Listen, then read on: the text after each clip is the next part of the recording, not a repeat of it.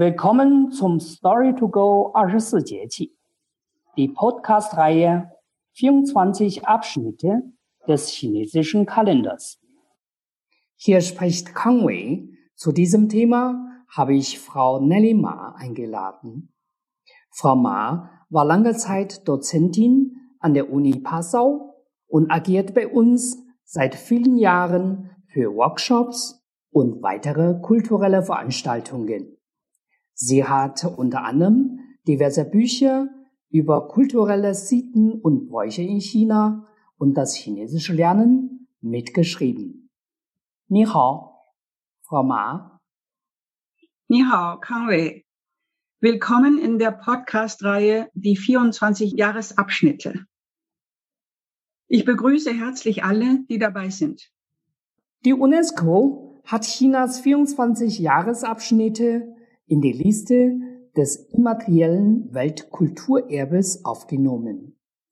Wir empfinden es für wertvoll, das Verständnis dieses Kulturgut unserer Reichweite vertiefen. Frau Ma, würden Sie uns die 24 Jahresabschnitte gerne zuerst etwas erläutern?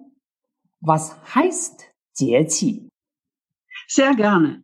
In China gibt es neben dem gregorianischen Kalender immer noch den traditionellen chinesischen Kalender. Er richtet sich an landwirtschaftlichen Geschehen und basiert auf der Beobachtung des Sonnenverlaufs. Neben den vier Jahreszeiten und den zwölf Monaten gibt es noch die 24 Jahresabschnitte, in Chinesisch Jieqi genannt. Das Sonnenjahr wird in 24 Abschnitte von jeweils 15 oder 16 Tagen eingeteilt. Das neue Jahr beginnt immer mit dem ersten Neumond nach dem Abschnitt Große Kälte, Dahan. Das liegt am 20. oder 21. Januar. Das ist Yechi. Jawohl. Und heute befinden wir uns im Abschnitt Getreideregen des Kalenders. Können Sie uns mit Ihrer Expertise die Besonderheiten dieses Abschnitts erläutern? Ja, wir befinden uns jetzt gerade im Abschnitt Getreideregen auf Chinesisch Guyu am 20. April. Jeweils sechs Jieqi, also sechs Jahresabschnitte, bilden eine Jahreszeit. Guyu ist der letzte Jahresabschnitt des Frühlings. Danach folgt Li Xia, der Sommeranfang am 5. Mai. Jawohl. Dieses Kulturerbe stammt ursprünglich aus der Agrarkultur. Erzählen Sie uns was von seinem Einfluss auf die Bauernregel oder den Gebrauch für die Landwirtschaft?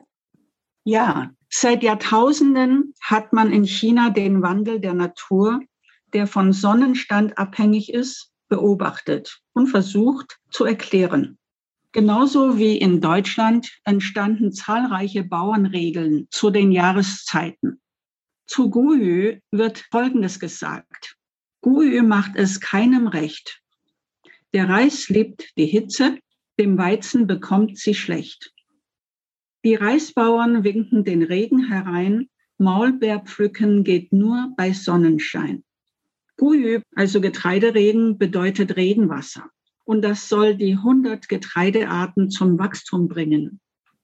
In China hören um diese Zeit die Nachtfröste auf. Die kalte Jahreszeit ist zu Ende und der landwirtschaftliche Anbau beginnt. Die Zeit des Nieselregens setzt ein.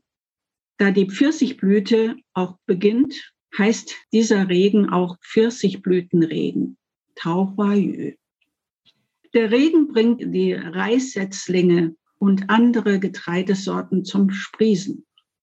Die Maulbeerbäume bilden zarte neue Blätter. Wichtig für die Seidenraupenzucht. Die Maulbeerblätterernte beginnt auch jetzt. Die erste Teeernte findet statt. Die kostbaren Teespitzen werden gepflückt. Der Kuckuck, der auf Chinesisch Bugu Bugu macht, das heißt übrigens Getreide säen, Bugu, erinnert die Menschen, dass die Zeit der Aussaat gekommen ist. Die Peonie, das ist eine Pfingstrosensorte, steht in voller Blüte. Sie ist die chinesische Nationalblume, auch Königin der Blumen genannt. Peonienfeste finden in verschiedenen Städten statt. Das bekannteste Peonienfest findet man in der Stadt Luoyang. Auch schädliche Insekten und Krankheitskeime erwachen in dieser Zeit. In ländlichen Gebieten werden Amulette und Opfergaben gegen diese Übel angebracht. So viel zu der Landwirtschaft. Jawohl.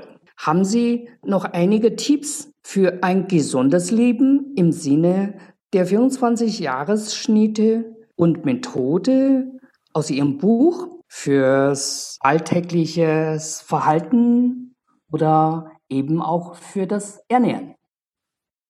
Ja, gerne. Guyü äh, liegt ja im Frühling und Frühling ist die Jahreszeit der Leber. Es gilt in dieser Zeit, ihre Funktion zu stärken. Der Frühlingswind, der hektisch und launisch sein kann, der auch das Windübel Fengxie genannt wird, hindert das Leberqi in seiner Entfaltung und macht den Menschen nervös und aggressiv. Menschen, die an Herz oder Leber erkrankt sind oder psychische Probleme haben, sind in dieser Zeit besonders anfällig und in schlechter Allgemeinverfassung. Abhilfe kann vor allem in der Ernährung finden. Darauf möchte ich nachher noch kommen. Ein chinesisches Sprichwort sagt, im Frühjahr sollte man sich einmummeln, im Herbst ruhig ein wenig frieren.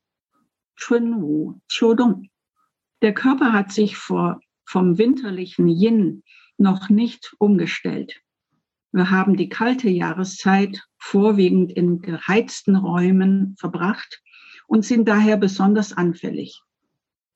Unsere biologische Uhr wird durch die Temperaturschwankungen aus dem Gleichgewicht gebracht.